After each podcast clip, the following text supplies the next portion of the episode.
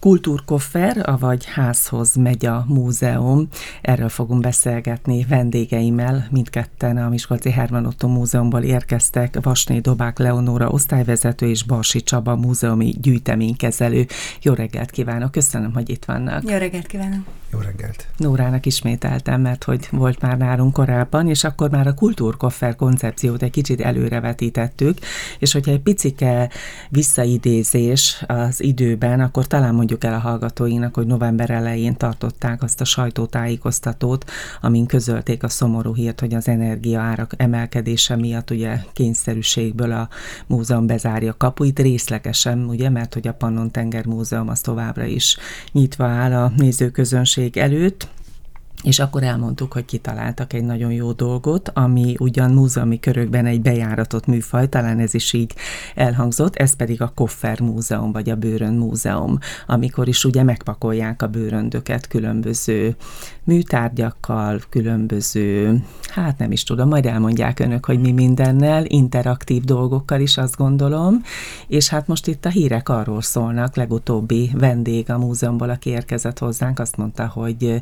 bizony nagy nagy sikere, nagy keletje van a Koffer Múzeumnak. Valóban így van. Most már eltelt közel három hónap, és vannak, vannak tapasztalataink, nagyon jó tapasztalataink vannak mind a, a kultúrkoffer fogadtatásáról, mint pedig annak a, annak a valóságban megtörtént működtetéséről, hiszen még amikor novemberben beszéltünk, akkor ez egy, ez egy elképzelés volt, és bíztunk abban, hogy a közönség ezt majd szeretettel fogja fogadni.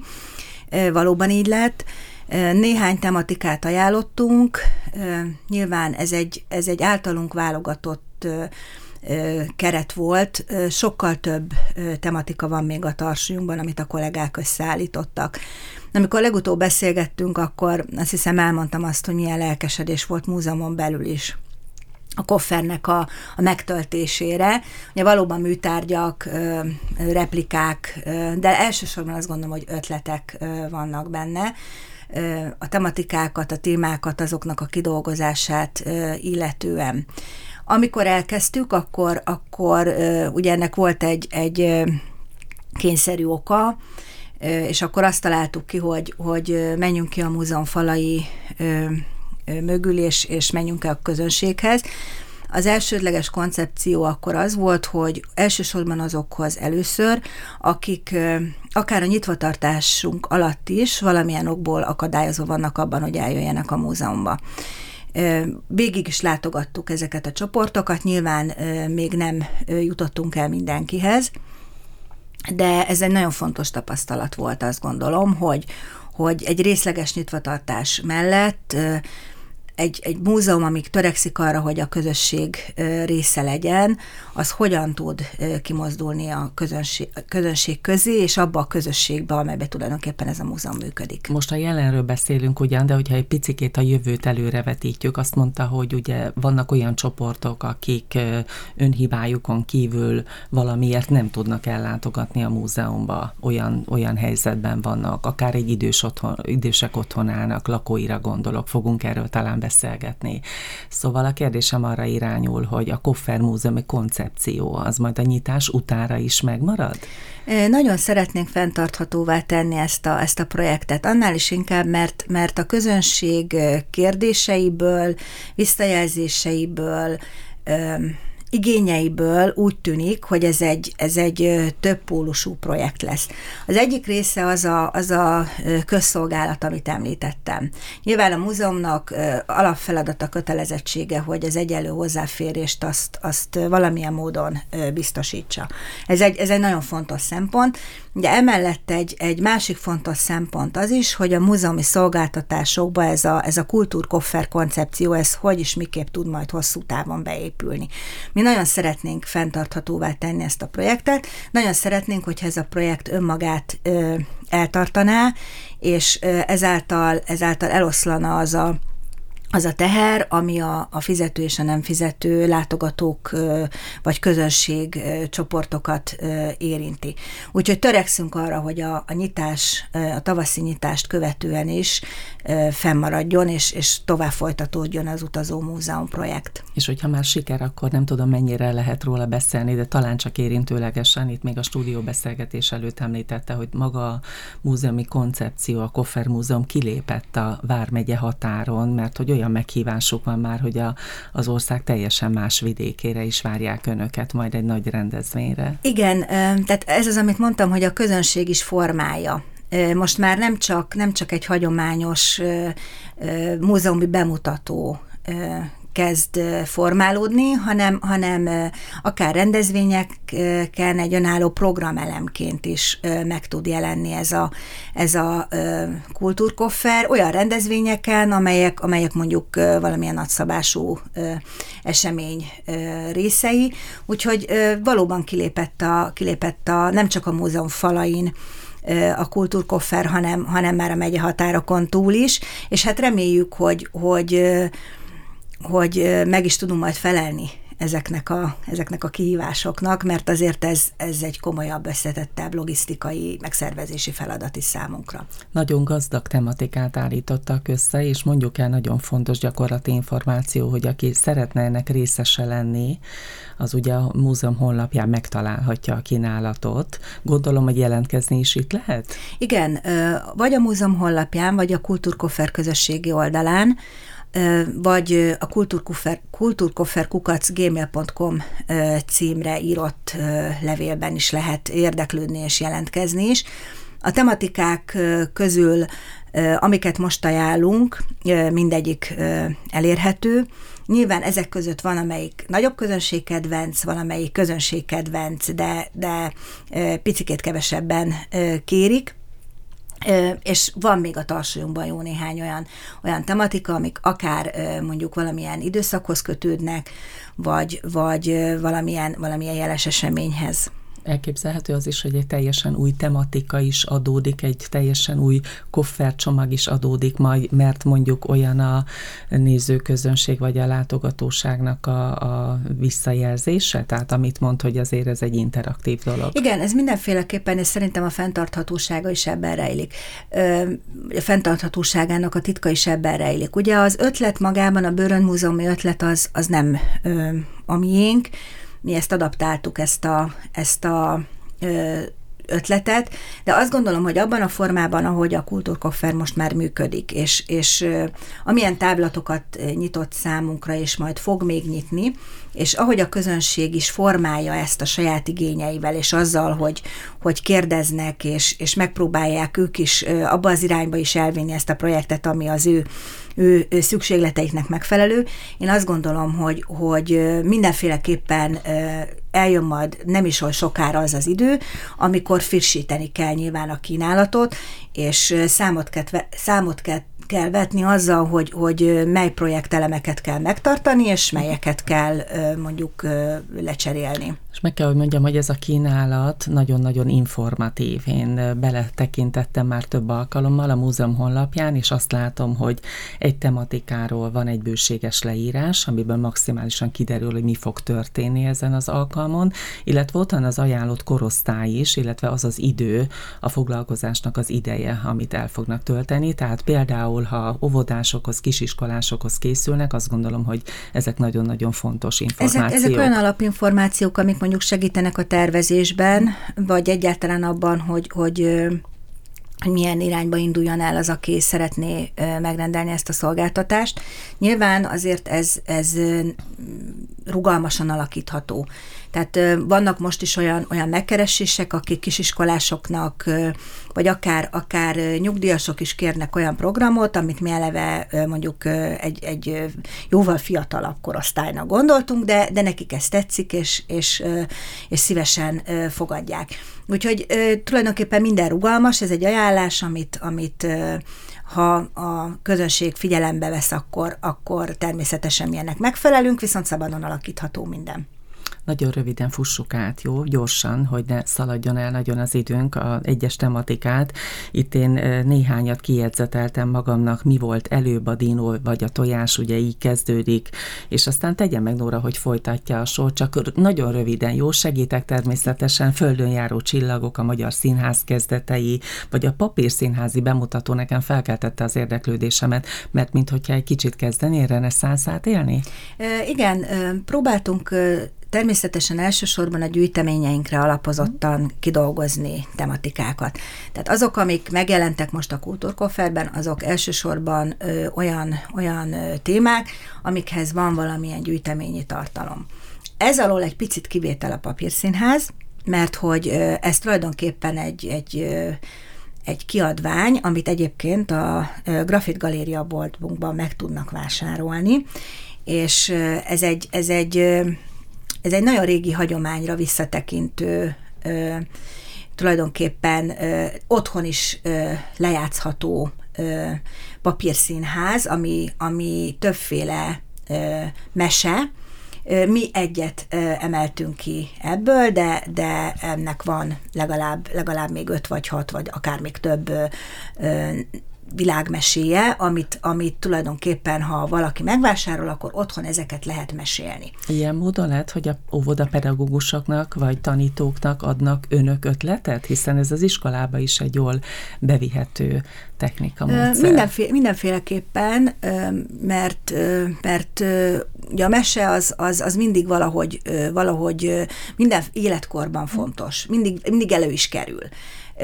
A mesélés tudománya azt gondolom, hogy az legalább olyan fontos, hogy, hogy valaki jól és értő módon meséljen, ahhoz, hogy, hogy értő módon lehessen hallgatni azt. Uh-huh. Úgyhogy ez a papírszínház, ez, ez többféle műfaj találkozása, igaz, hogy ha jól emlékszem, Lázár Ervi mese van benne, és, és néhány világmese, de, de nagyon, nagyon érzékletesen és, és remek grafikával ö, ö, játsz el, mutatja be azt a történetet, amiről szó van.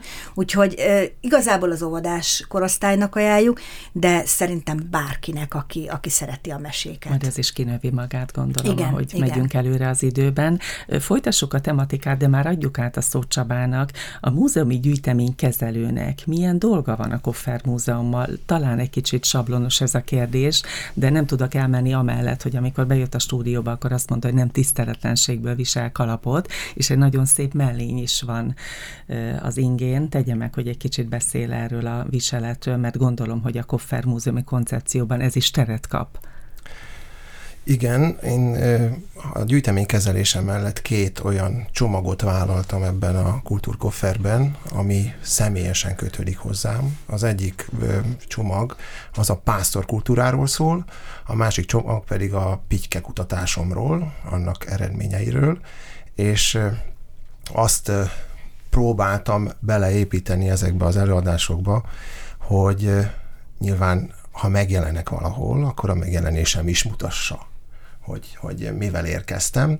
Úgyhogy most egy, egy pásztor öltözetnek a darabjait viselem magamon, a kalap elhagyhatatlan, illetve a pitykés mellény is fontos tartozéka ennek, lánccal, kis függővel, Igen, lovacskával. nagyon igényes a viselete, éppen a lovacskára tekintettem is az előbb, amikor egy fotó készült rólunk, akkor azt mondta, hogy annak a helyén kell állnia, és megfordította, szóval a visel, az, hogy hogyan viseljük, nyilván az is nagyon fontos nagyon figyeltek erre az elődeink, tehát a, a pásztorik is, hogyha elmentek egy olyan eseményre, ami nekik ünnepnap volt, akkor igenis úgy készültek erre, hogy az öltözetüket abszolút rendezték. Tehát mindenkinek volt egy hétköznapi viselete és egy ünnepi viselete. Ha egy pásztor találkozón, egy vásáron megjelentek ezek a pásztorok, akkor arra külön botot vettek elő, tehát volt az ünnepi botjuk és az ünnepi öltözetük.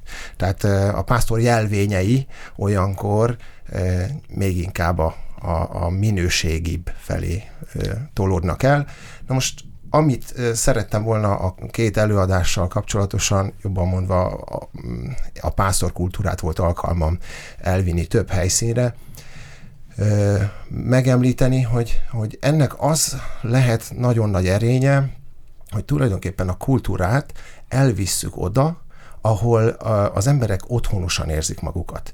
Tehát érdekes dolog, vagy nagy váltás, hogy ha ők jönnek a múzeumba, akkor nekik az, az egy más ráhangolódást jelent.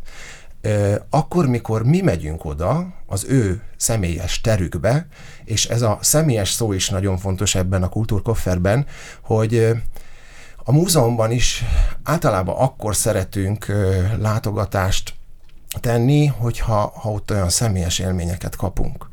Nagyon sok olyan vidéki múzeum van, ahol a tárlatvezetők olyan személyesen kapcsolódnak a gyűjteményi anyaghoz, a kiállított anyaghoz, hogy akkor valami pluszt kapunk, valami többet kapunk, és fontos az a fajta kapcsolódási pont, hogy, hogy megérkezünk valahová, és nem csak a tárgyakkal találkozunk, nem csak a műtárgyakkal tudunk megismerkedni, hanem van egy, van egy személy, aki összeköt bennünket a műtárgyakkal. Na most ezt a személyességet tudjuk a kultúrkofferben még inkább felerősíteni. De ez egy kihívás is a múzeumi szakembernek, hogy elmenni egy idegen helyre, és azt egy kicsit akár itt 35-40 perc alatt úgymond belakni?